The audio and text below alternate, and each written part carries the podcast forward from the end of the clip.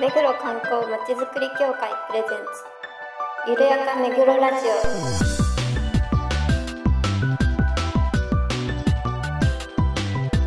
この番組は目黒に関することをゲストを交えてゆるやかにお届けする観光トークバラエティです。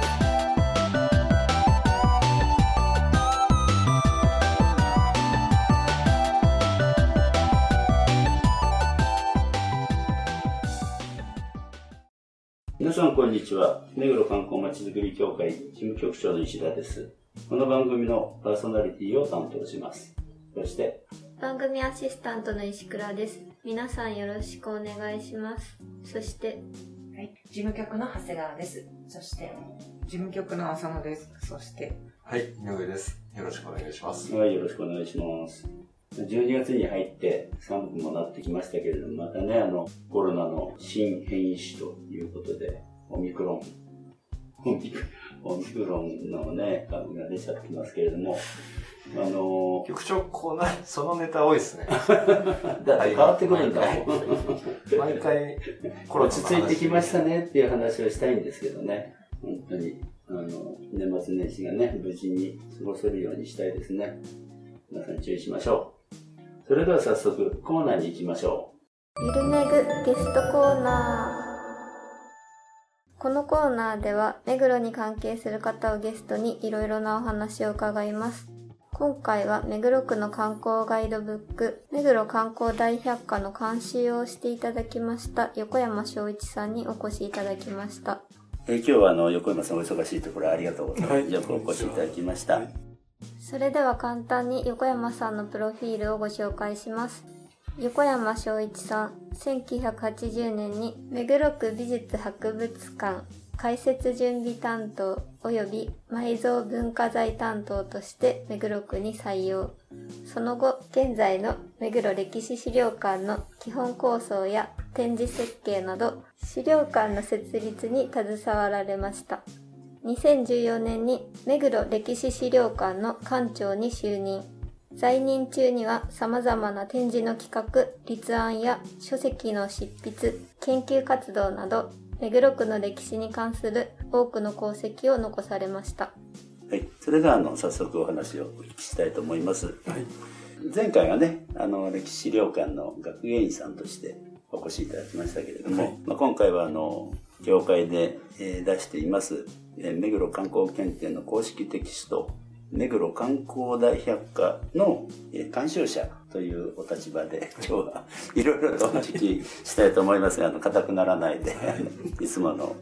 緩やかトークでいきたいと思います。あの、目黒区の歴史にね、ずっと長年本当に携わられた立場として、目黒の魅力、歴史的な魅力もそうですけれども、なんかお感じになっているところはあるんでしょうか？そうですね。割とあの目黒っていわゆるその山手線の、まあ、外側ではあるんですけど、うんで江戸時代は近郊という江戸近郊というような位置づけだったんだけれども古くからやっぱり神社仏閣があり、うん。そして江戸の人たちからも、えー目黒を訪れている、まあ、そういう場所ではあったということなんですね。で、まあ、現在はあの、まあ、鉄道網も含めあの発達をして、それで人々がこう集まるような、えー場所になってきてるということもあってやっぱりあの、まあ、こういうこの大百科きっかけに、はあの、まあ、目黒の意外なこう知らないところも含めてなんかこう見に来てくださいねっていうところが、まあ言えればいいかなと思ってるん。ですけど、うん、ありがとうございます。うんで本当にあの、この目黒観光大百科も、すごく好評を得てまして、区の教育長さんもあいい出来だねということで、先日お話しいただきまして、で、あの、ある中学校の、あの、まあ、授業で。授業でも、うん、なんか取り上げられて、あそうだったんね、いただいてるようです。あの、郷土愛ということであね、なんか PR してくれてるようなんです。本当にあの、好評で嬉しく思っています。あの、まあ、今回240、あ、124ページのこれから監修をお願いしたわけですけれども、監修してみて、まあ、うちのコンセプトもね、お伝えしてやっていただきましたけど、どうですか？前のね、目黒文化、目黒の文化財とはかなりこう、テイストが違うと思うんですけど。ええまあ、あの目黒の文化財っていうのはなんかこうなんて言うんでしょう。自伝的にうん。見て詳しく深めていくような形、まあ、それでいてあの持ち歩けるなっていうはい。感じがあったんですけど、まあ、今回その観光の大百科ということであのまず地図がうんうん。あの、はい。大きくあって分かりやすいっていうのかな、うん。だからそれを見ながらこんなところにこういうのがあったのかっていうスポットがなんとなくこう分かるような作りになってるし、はい。まあ、あとポイントポイント地域によって目立つというか、うんなんかこうポイントをねこうボンとこうカラー写真に入れたりというようなことで、ちょっとこう目を引くような作りにはなってるかなと思うんですね。まあ、あの、今回、井上さんが担当で苦労して、みんなで苦労して 作りましたね。そうですね。井上さん今全員で結構残ってやりましたね。振り返ってどうですか？なんかこう、教科書的なものにはならないでほしいなっていう思いしたくが。ないっていうね、話ありまして。で、なるべくこう、人に話したくなるようなうん。ネタを多く入れたいなっていう。横山さんと打ち合わせをしてると、やっぱりその、本とか調べても出てこないような。話がいっぱいあったので、まあ、なるべくそういったお話を盛り込めるようにはやりましたかね。そうですね。本当にあの、関係のね、各所に、いろいろお願い事をして、本当にね、いろんなご協力をいただいて、完成したわけですけれどもね。巻き込む、巻き込み方がもうちょっと大きかったですね、今回。いろんな人にご迷惑も。あの、あと、これを持って歩いていただきたいということで、この、えー5の大きさにしてるんですけれども、はい。あの、どうですかね、あの活用方法とか楽しみ方って何か監修者として何かありますか？はい、実はあの私もあの目黒のいわゆる共同研究須磨会という会をずっとやっているんですが、うんうん。でこれができたっていうことで、まあ、この中目黒にお住まいの方なんですけど、うん。ね、会員の方がええ。あじゃあぜひ行くっつって、うん。買いに行ったよって言あ、って、そうなんですか？それでね結構あれあれいいよって話えでえ言ってくれくださったんありがたいですね。でこれあれば、うんで私どももやっぱり年に2回ぐらいですかね、うんあの春と秋にうん区内巡りをやったうり、ん都内都内を別な家歩いたりっていうようなこともやってるんですけど、うんこれがやっぱり基本になりそうな。感じです、あそうですか。はいありがとうございます。嬉しいですね嬉。しいですね。結構だんだんね、広がり始めてるなっていう感触はあるんで、本当に嬉しいなと思っています。あとあの、目黒観光検定って今募集してましてええ、今月いっぱいなんですけれども、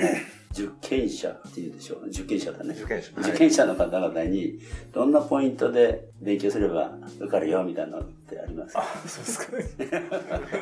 まあ、あの、問題はね、先日ご確認いただいてはいるとは思うんですけれども、間違えたって言っちゃっていいの？そ こはもう、あの、横山さんの、いやあのーまあ、実は設問をまあ試験的にうん。あのメールでいただいてそれで回答するようなあの内容だったので実際やってみたらなんと2つ間違えてしまいました。ただ、いや、これ説問の仕方悪いんじゃないのっていうのを思いました。それで言ったら、うん。いや、それは正誤問題だから、うんち違うっていいんですよっていうふうに言われて、うん。あ、なるほどという、あ、ご納得はいただけたんですね。いう理解。ね、なるほど。あよかった。うん。でもね、2問しか間違えないんだったらいいじゃないですか。いやいやいや恥ずかしいですよね。監修して。で、実はね、あと、の、私現在、横須賀のその観光ガイドの仕事もちょっと関わっているんですけど、うん。まあ、そちらにもあのいろんな方がいらっしゃって、やっぱりあの、江戸検定を持ってる人とか、うん。鎌倉検定を持ってる人とかっていう人がいて、それで、目黒の検定の話も結構話題には載ってます。ええそれで、あの、私が、まあ、この目黒区の百科に関わってるよって話をしたら、ぜひ手に入れたいということで、あの、買ってきてくれと いうようなことも言われて、あれなんですけど、まあ、あの、一応ガイドの仕事をしてる中では、やっぱりまだ始まったばっかでね、うん。なんとも言えないですけど、やっぱりゲストをなんていうのた楽しませるというか、まあエンターテインメントみたいな形でいければいいなって先輩からよく言われるんですよね。で、あとは嘘を教えちゃいけないとあかあ、そういう話はもうごくごく当たり前のことなんですけど、やっぱりこの検定っていうと、ちょっとこう、敷居が高いような感じをしますけど、えあの、目黒区検定、実際にこう、設問を見たりうんなんかしてる中では、決してそういうことは。ありません。あの、逆に、あの、広く浅くうん。でいろんなこうトピック的なことが分かって人にこう紹介できるようう。なん内容だと思います。ありがとうございます。はい。もう本当にね、今おっしゃった難しいと思うんですよ。ゲストを喜ばせるガイドの仕方とかね。なかなかこう、最初はうまくはいかないもんだろうと思うんですけど、まああの、今回この観光券大百科作ったのもね、楽しんでもらおう。まあ事前に分かってくれば面白いよっていうことでね、あの作らせていただきましたけど、はい浅野さんは何かありますか？そう見てみて。ですね。また私も生まれ育ったのがあの目黒区で、やっぱりあの子供の頃からああいう施設とか、あの学校で巡って行ったりしてたんですけど、やっぱこう、改めて読んでみると、あ、こんなにいっぱいこう、行ったこともない施設があるんだなっていうふうに、思う本当に実感したなっていう感じでした。はい。お近くにね、あの神社なんかもはい。あるようですけれどもね、あそこもね、こうやって取り上げてみると、ええっていうね、そうですところね。本当にちっちゃい神社とかは、あんまりこう取り上げられる機会もないと思うので、で、すぐ近くなんですけど、こう水が湧き出たりとか、ねそういうこと知らなかったのうんで、うんうん本当ですね。改ねめて知りました、いろんなこと。石倉さんは何かありますか？そうですね。あの、こういう本があると、自分でも他の授業ですごく役立ってます。ああ、そっかそっか。街歩きとうか、あんのツアーの、オンラインツアーとかね。はい、うん準備するときに実際見て、へえって 改めて知るっていう。そう、やっぱりね、あの、じ街歩き授業を企画する側なので、そういう時にこれをね、見て、ああ、こういう見どころもあるなとかね。そうですね。あうんと施設情報が載ってるので、うんすごく役立ちます。あの電話番号とか。はい、あとあの、休日とかね。やってるし。長谷川さんは、長谷川さんもね、ああそう。目黒にあの子供の頃はいたところなんで本当に改めてねあの知ることができたと同時にあのその横山さんがね検定のちょっと問題をやってみくださって私もいっぱい間違えちゃったんですよね 2問に間違えてくれたっておっしゃってくれてとってもほっとしたんであの皆さんもねあのお気軽に受験していただければいいなと思いました。そうですね、あの、それなりにね、楽しんで、またいつもと違ううん目黒を知っていただけるといいかなと思いますね。すいません、今気がついたんですけど、え観光大百科のことはいっぱい言ってますけど、うんうん全員作り手でしたね。自画自賛がちょっと過ぎるかなみたいな。え確かにね。全員作り手なのに。まあでもね、横山さんも本当に監修ということで、本当にご苦労かけまして、申し訳ありません。なんか普通の監修って、まあこ、こういう仕事をちゃんとやったことはなかったんですけど、本当に監修してもらうんえるんだなっていう、結構細かい、あの、うんなんてここの話はこれで合ってるのかどうかとか、こういう話を加えた方がいいとかって、結構細かくうん見ていただいたので、だいぶ深いものにはなったのかなっていう。うん、本当にね、あの、まあ、自画自賛になっちゃうのかもしれません今日はしょうがないですね。横山さんにね、監修をお願いして、本当よかったなと思って、あの、いるんですよ。結局、目黒の歴史をずっとこう研究されてきてるじゃないですか。な史跡とかね、あの、発掘とかやられてきて、本当にね、あの、言い方に巡り合ったなと思って。ありがとうございあます。のいや本当にこちらこそありがとうなんかこういう話入れ面白いよ面白いよってくれるんですけど、うんねあのなかなかこう裏付けが取れない話が多くて、表に出てきてないね。結構その辺があの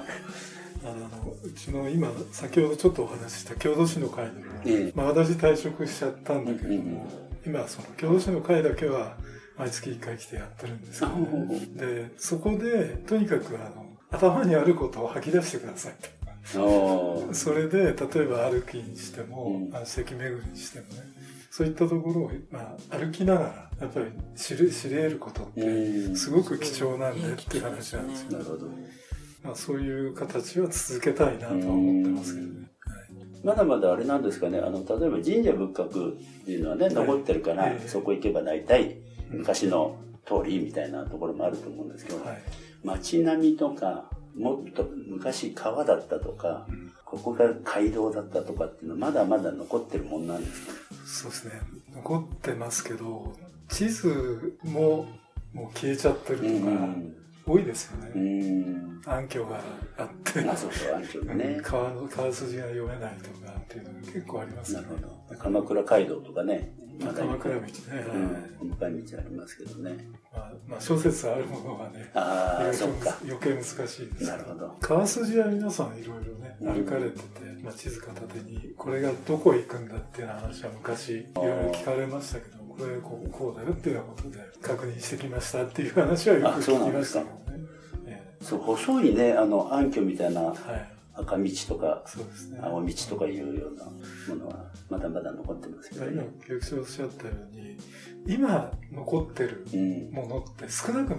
てきましたようね。ん。で、神社もお寺もどんどん変わってきてますよね。だから、まあ、話題には載せましたけど、お不動産にいつの間にか鳥居ができてるとかっていううの。ものすごい驚きのうん ですけどね。その辺が、じゃあなんでっていうようなところが、やっぱりこう、話をしてるの、分かってるのと、そうじゃないのとは、全然こう、味わい方というか、確かにね。違うなっていうところなんですよね。そうですうね。んだから、ある意味鳥居の跡があって、うん。礎石だけで想像しているはいはいはい。我々現代の人たちうん。と、それからもう作っちゃって、それを見上げる人たちっていうのは違うんうですよね。ん。どっちが、なんつうの、当時を思い浮かべるかって。まあ、それね、いい悪いではなくて、やっぱりその感覚的なもの、昔がこうだったんだっていうことを、やっぱり、私なんかやっぱ想像してる域うでん。感じてた方がいいのかなっていう気がしますけどうね。ん。そう昔に戻れないですもんね。その 昔あった頃にはね。そうですね。先日あの大鳥神社の鳥の市がありまして、はいはいあの行ってみたんですけど、はいであの大々神楽はい。熊手の舞っていうのを初めて見まして、なかなか今ね、保存する人、あれ演じてもいないんでしょ、あーうんやっぱり継承をねどうしていくかっていうのはね。結局、写真とかダメなので、うん。そうなんですね。多分載せらんなかったのかなっていう気がする、うん。話は少し載せたかもしれないですね、うん。そうそういううんなんで熊手かみたいなのを載せたかもしれないですね、映像でね残せないのでなかなか難しいな。まあ、行かなきゃ見られないそうなのであれば、昔文化財でなんか記録はしたような、調査には調査して、この立ち位置でこう、どういうふうにこう、足足をこう運んで、そういうのも。っていうのも記録してましたよ、確かに。はい資料館にはいっぱいあるんですよね、あ、っていうか文化財の方で確かに、なるほど。と審議会の先生がなんか、えー一回調査をしたような気が。行く前にそれ聞いとけばよかった。歩き方まで見なかった。どこどこ。意味があるんですね、それにね。これきっかけに深みにはまりたい方は どんどんそうですね。見られただけでいいですよね。うん、あの、なんとかね。で、雨も途中から降ってきては来たんですけど、まあ、また機会があったら行きたいと思います。えー今日は横山さんお忙しいところありがとうございました。はいあの、いい収録ができたと思います。そうですかいいお話を聞きたいと思いますので、また、あの、ぜひ配信したらお聞きください。今後もいろいろお世話になりますのであの、また我々もなかなかはが話しませんので、ぜひご協力のほどをよろしくお願いしたいと思います。本日はどうもありがとうございました。はい、どうもありがとうございました。それでは次のコーナーに行ってみましょヘルメグイベントレポート今回は電動ふれあい館で開催中のエコ祭り目黒2021パネル展を主催するエコライフ目黒推進協会の事務所に井上がお伺いしましたのでその模様をお聞きくださいよろしくお願いします、はい、お願いします。えーそうしましたら簡単に自己紹介いただければはい、わかりました。えー、名前小川と申します。あの、エコーライフ目黒推進協会という団体に勤務しています。えー、普段はですね、えー、まあ、例えば地球温暖化とかプラスチック問題というような、ちょっと硬いんですが、そういうようなあのテーマの講演会を企画したりですね、環境に優しい生活を送るためにはどんなことをすればいいか、はい気をつければいいかっていうようなですね、情報を発信するウェブサイトを、えーまあ、企画運営したり、そういうような仕事をしています。はい。今回お伺いしたのは、あの、今開催中のエコ祭り目黒2021。そもそもじゃあ、エコ祭り目黒、まあどういったイベントなのかを教えてください。はい。エコ祭りですが、まあ、一言で言えば、えー、目黒区民皆さん自身の手で、やはり区民の皆様に向けて、えーどうすれば環境に優しい生活を送れるかを提案して、はい一緒に体験する、まあ、環境イベントですね。えー目黒区内には、あの、様々な環境課題のテーマを持って活動されている団体が、えーたくさんあります。その多くは、まあ、市民ボランティアのグループの皆さんなんですが、例えばエネルギー問題とか、安全な食をテーマにしたものとか、はい。えー古いものを再生して、えー生かそうといったようなものとか、自然の動植物を相手に生物多様性を守ろうというというような、えー活動をされている団体もあります。このような、あの、様々な団体が、えー区民の皆様に、えー団体が活動しているそれぞれのテーマで、いろんな内容の、えー提案をしたり、えー体験の場を設けたりして、環境問題を一緒に考えるのが元々のエコ祭り、えーの内容なんです。結構、ま、毎年盛況で人もかなり集まるイベントです、そうですね。年。によって違いますけども、はい。えーまあ、1000人を超える、えーたくさんの、えーご家族、子供連れ、はい。えーがたくさんいらっしゃって、えーまあ、それぞれに用意された、えー楽しいプログラム、えー体験型のプログラムも多いので、はい。えー楽しみながら環境問題に触れるというような、はい。えー形になってます。まあ、今回はちょっと違った形でというふうにお聞きしてるんですけども、そうですね。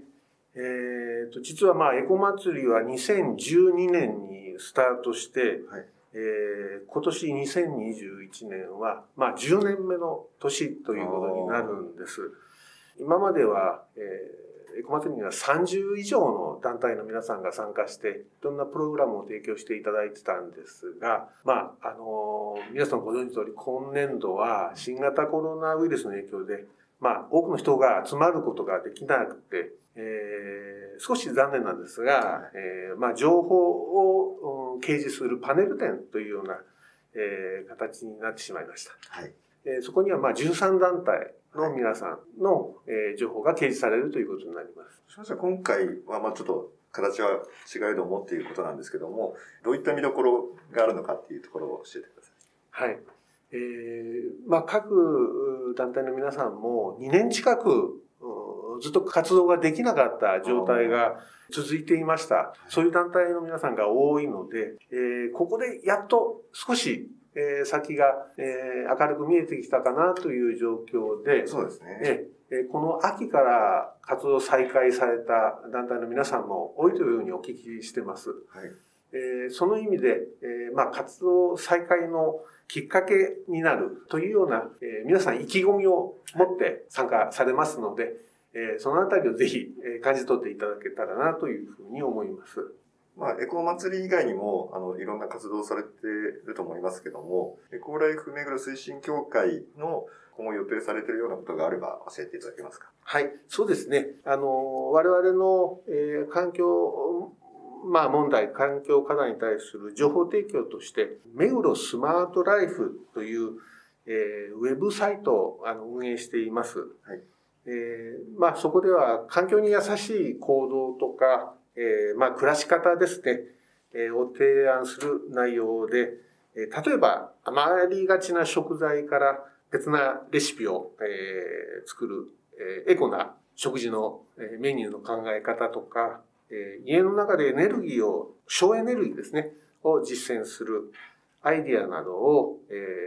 ーの情報を満載してますので、ぜひ、えーご覧いただければなというふうに思います。目黒スマートライフでインターネットで検索していただくと、えーたどり着くことができると思います。それ以外にもですね、えー YouTube の方にいくつかの、えーエコに関する情報を掲載していますので、えーぜひご覧いただければなというふうに思います。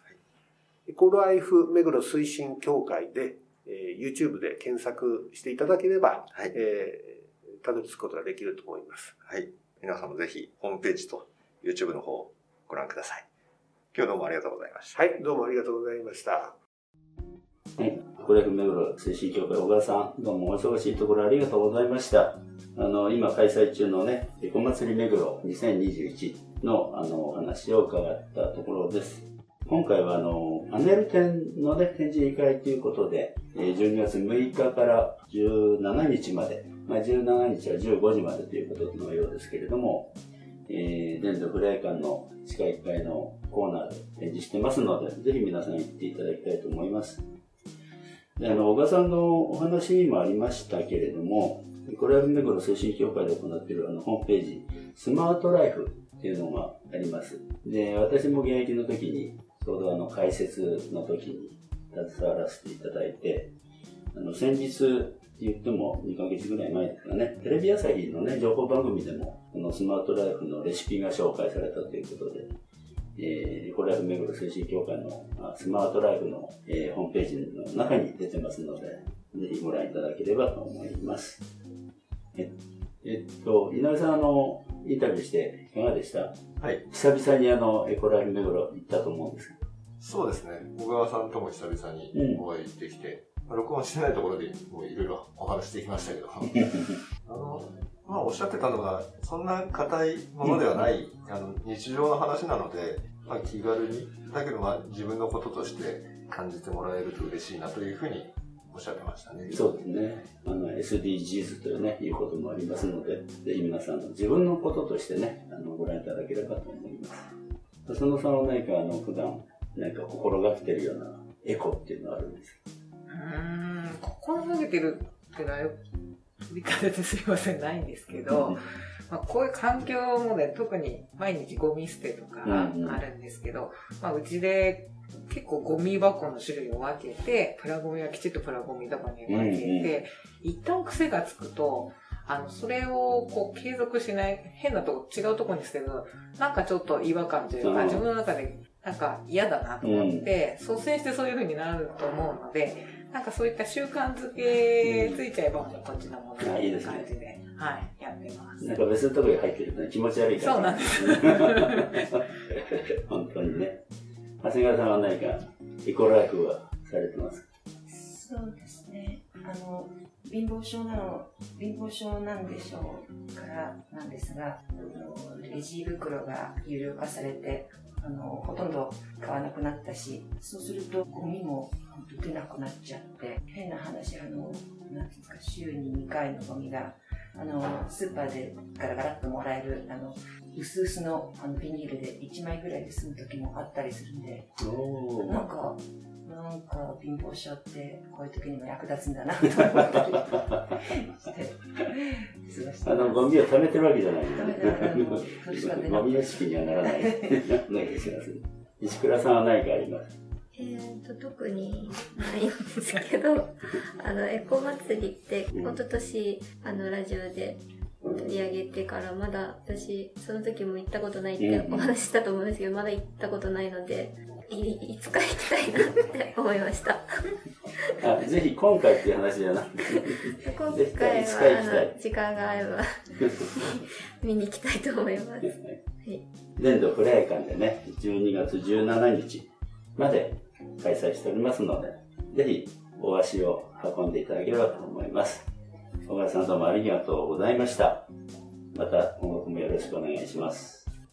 えーここで一つお知らせです。年明け1月7日に当協会で、えー山手七福神巡りを今募集しておりますので、詳細については担当からご説明します。はい、実施日が1月7日9時半から12時半ということで各林寺、随正寺、妙円寺、大円寺、万隆寺、龍泉寺を巡る街歩きです。定員は15名で申し込み多数の場合は抽選となりますのでご了承ください。申し込み締め切りが12月15日水曜日必着となっていますので、ぜひ協会ホームページにアクセスしていただいて詳細をご確認ください。よろしくお願いします。はい。ということで、あの、当日はね、ワイヤレスのガイドシステムを使って、コロナ対策もバッチリ行った上で、えー、5名1グループを3グループ作って巡りたいの。当然あの、ボランティアガイドさんがね、ついてご説明しながら歩きますので、ぜひ、あの、多数のご応募をお待ちしています。よろしくお願いいたします。まあ、今回は通常回でしたけれども、次回は、まあ、あの、1年の振り返りも含めて、あの、来年の見通しも含めて、話ができればと思いますけれども、まだあの、良いお年ではありませんので、次回配信を楽しみにお待ちください。我々うまくならないですよね。もう42回なのに。そう、うまくなるね。番組では皆さんのご感想、ご要望をお待ちしています。ールアドレス、ゆるめぐ、アットマーク、目黒、ハイフン、観光、ドットコムまでお送りください。それではまた次回まで。さよなら。